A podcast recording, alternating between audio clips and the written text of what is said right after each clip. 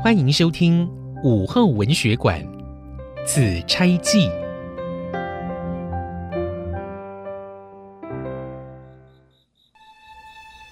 开帘风动竹，疑是故人来。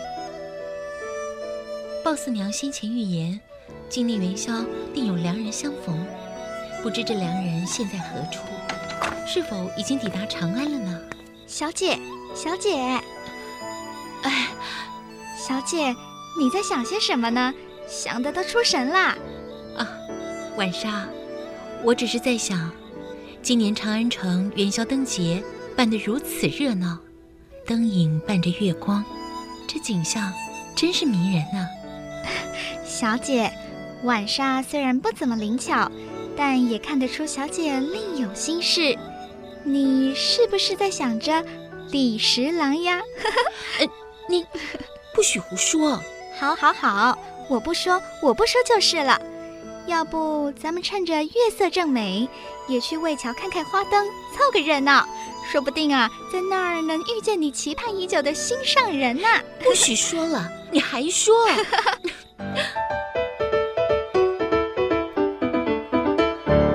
唐代宗大历年间。甘肃陇西有位名叫李益的书生，二十岁考中进士，长辈们都十分佩服他的文采。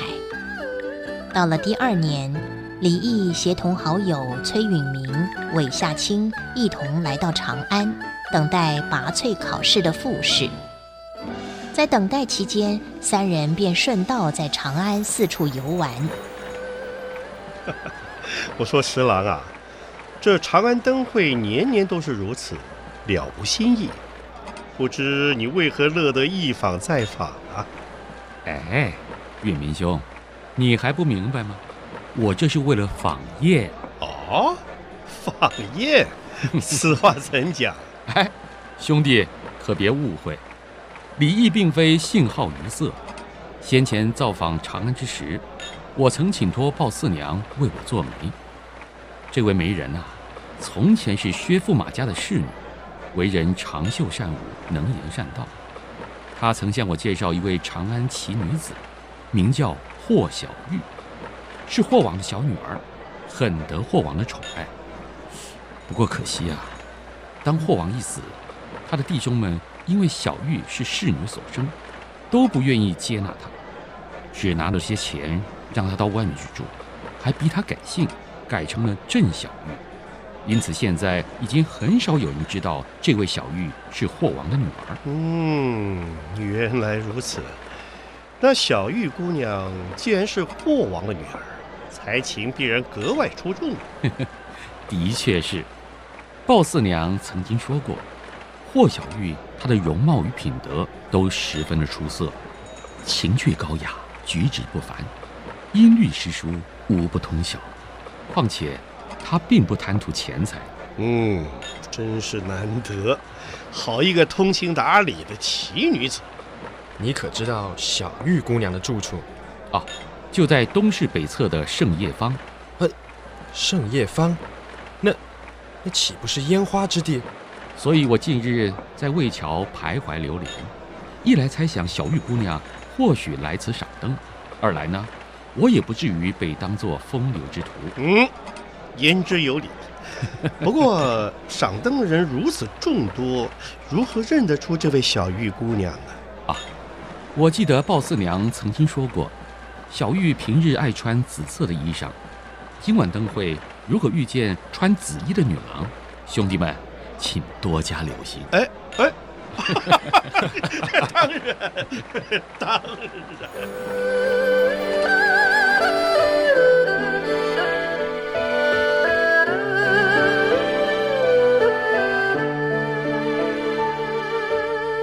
古以来，每到正月十五元宵节，家家户户都会挂上灯笼。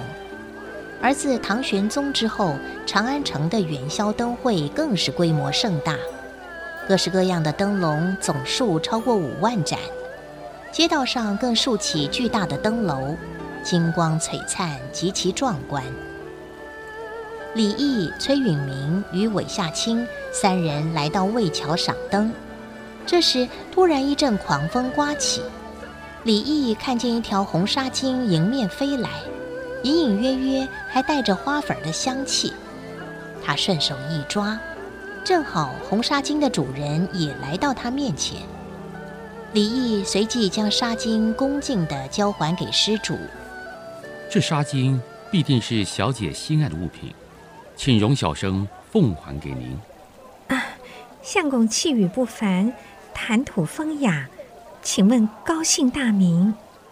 啊，不敢不敢，我们彼此素昧平生，况且识得小姐纱巾已有伤大雅，还望见谅。告辞。哎，我家闺女儿可能看上这位书生了。爹。女儿心意，爹爹明白，只是不知道这位秀才郎的姓名，那要如何谈及婚嫁？哎呀，爹，您不妨问问他身旁的同伴。好好好好好，哎，去请那位秀才郎的同伴过来啊，我有话要说。是，老爷。太尉老大人在上，小的是陇西儒生崔宇明，免礼免礼免礼，先起来叙话吧。谢太尉老大人。崔秀才，我问你啊，你能告诉我刚才那个送纱巾回来的书生他叫什么名字？呃呃，家又住在哪儿啊？是，那位书生与我是至交好友，我们一同寒窗苦读。哎呀，我不是问你们的交情，我是问你，他姓啥名谁，家在哪儿啊？啊，是，他名叫李毅，是陇西人士。我们是为了拔萃科考，所以暂时旅居长安。哦，呃，少儿，你过来。老爷，呃，你这就去通知礼部啊，拔萃之后。所有合格考生都必须来我太尉府拜谒，未经太尉的核可，不准拜任。嗯，我们走吧。这太尉也太蛮横，连声道谢都没有。达官贵人这种喜怒无常，我崔宇明也算是看多了，见怪不怪。宇明兄，宇明兄，哎，宇明兄。刚才那是哪一位啊？你怎么会对他毕恭毕敬的呢？老弟呀、啊，刚才那位啊，是当朝的太尉老爷呀、啊。哦。哎，你们看，那边有位紫衣女子。哦，莫非是霍小玉？哎呦，未必真的是霍小玉吧？李毅虽然嘴巴这么说，心中却是起伏翻腾。脚步也越走越快。忽然，他注意到魏桥上有只紫钗，应该是那位紫衣女子所遗落的。他弯下身去，将紫钗拾起，放在手心上把玩着。公子，请问您有看见地上掉了一把紫钗吗？呃，你找的紫钗长什么样子呢？哎呀，那你一定是没见到了。哦，我想起来了。刚才在巷子里有听见一些嘈杂的声音，不知道是不是有别人捡到了你要的紫钗？巷子是哪一条巷子啊？嗯，大概就是那个方向。哦，多谢公子指点。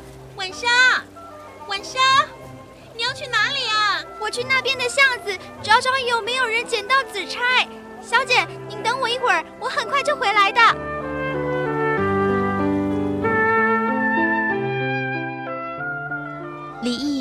藏起紫钗，随意乱指方向，好支开晚纱。独留霍小玉站在桥头。等晚纱走远了，李毅于是慢慢的走近霍小玉。请问这是您掉落的紫钗吗？呃，呃，是的。好啊，你这公子真是狡诈！快点把我的紫钗还来！晚纱，不得无礼。这紫钗究竟是你小丫头的，还是这位姑娘的？我们家姑娘的东西就是我该保护的东西，哪由得你这个无赖在大庭广众下胡搅蛮缠的？好了，晚上，啊，多谢公子。李毅将紫钗还给了霍小玉，说：“ 在下失礼了。”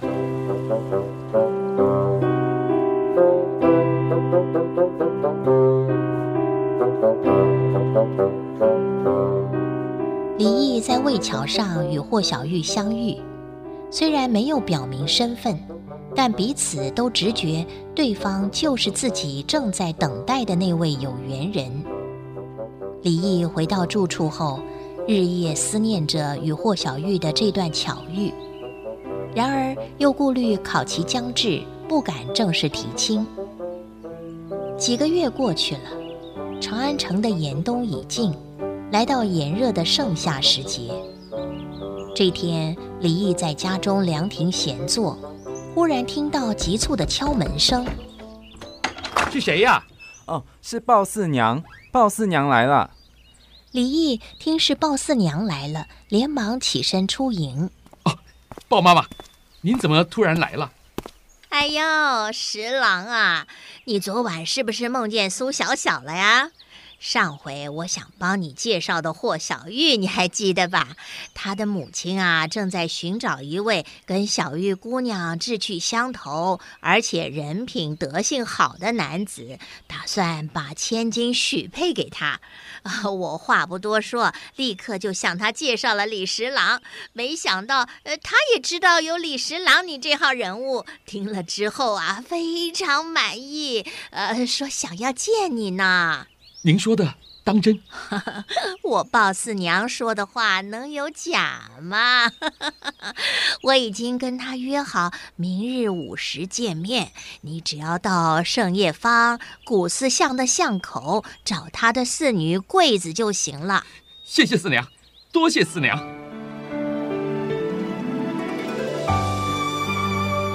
鲍四娘离开后。李益立刻请家童到堂兄那里商借一匹精壮的宝马，另外再配上黄金龙头，务必将自己打理得十足气派。最后竟兴奋得一夜都没合眼。好不容易等到隔日午时，李益便登上快马，直奔盛业坊。到了约定的地方，果然看见侍女站在那里等候。呃，来客是李四郎吗？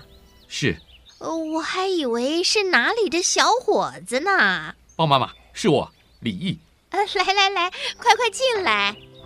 鲍四娘带着李毅走进霍家中门，先让李毅在院里稍后，转身邀请霍小玉的母亲出门迎接。霍夫人与李毅两人一前一后走入屋内，面对面坐下。李毅仔细端详霍夫人的面容。他看上去大约四十多岁，风韵犹存。先前常听鲍四娘说起您，现在有缘相见，果然容貌清秀，名不虚传。我呢，有一个女孩，虽然没受过良好的教育，但容貌还不算丑陋，能跟您这样的君子相配，我想是很合适的。多谢鲍妈妈美言，我这个人呐。其实资质平庸，不过一介书生，如蒙不弃，那真是李毅毕生的荣幸。嗯，晚上是夫人有何吩咐？你去为李公子摆设酒宴吧。是。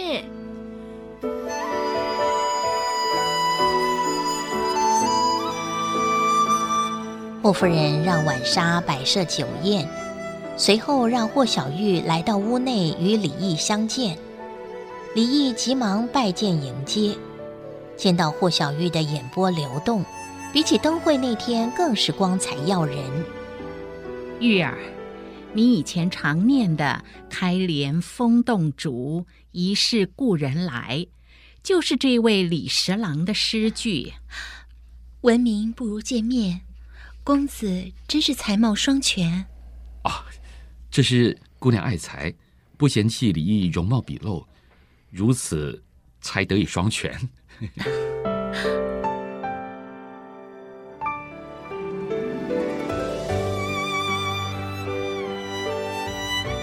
李毅与霍小玉成亲了，然而新婚本该是欢天喜地的事，霍小玉却不禁在夜里潸然泪下。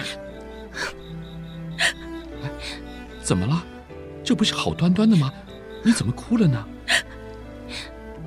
侍郎，我虽是霍王的女儿，但其实我的母亲是侍女出身，所以我配不上你。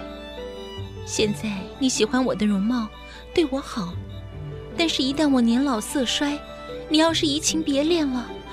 我恐怕就要失去依靠。想到这一点，我怎么能不担心难过呢？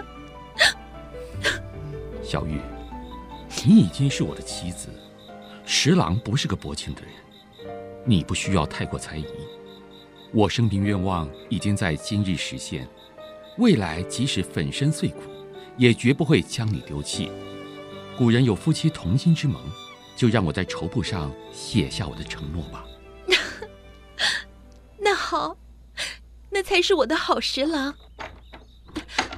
晚莎，晚莎，姑爷小姐，二位今日可起得真早啊！婉莎，你快去箱子里拿出三尺绸布出来，另外备妥文房四宝，伺候你姑爷写字。姑爷大清早如此有兴致，是要写什么呀？啊，写，呃，写，相公要写下萌新之事。哈哈，婉莎取来了笔砚，交给了李毅，又从箱子里取出三尺绸布，摊在桌上，一边磨墨一边说着：“姑爷，萌新之事还不急着写，在这之前，你得先问问自己的良心，希望姑爷写下的每一字每一句都是真心的才好。”李毅露出了一丝微笑，随即又转成严肃的表情。娘子，能否借紫钗一用？霍小玉不知李毅借紫钗有何用途，心中正纳闷儿。李毅接过紫钗，便以钗尖刺破手指，再将血滴入砚台，与墨水混成一池。李毅随即执起毛笔，沾上墨水，不一会儿就将文章写成了，感人肺腑，句句恳切。水上鸳鸯，云中翡翠，日夜相从，生死无悔。隐喻山河，只成日月，死则同穴。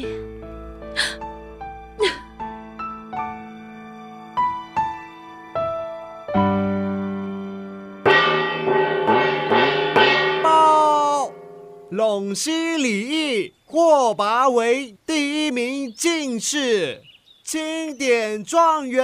姑爷中状元啦！姑爷中状元啦！真的吗？真的吗？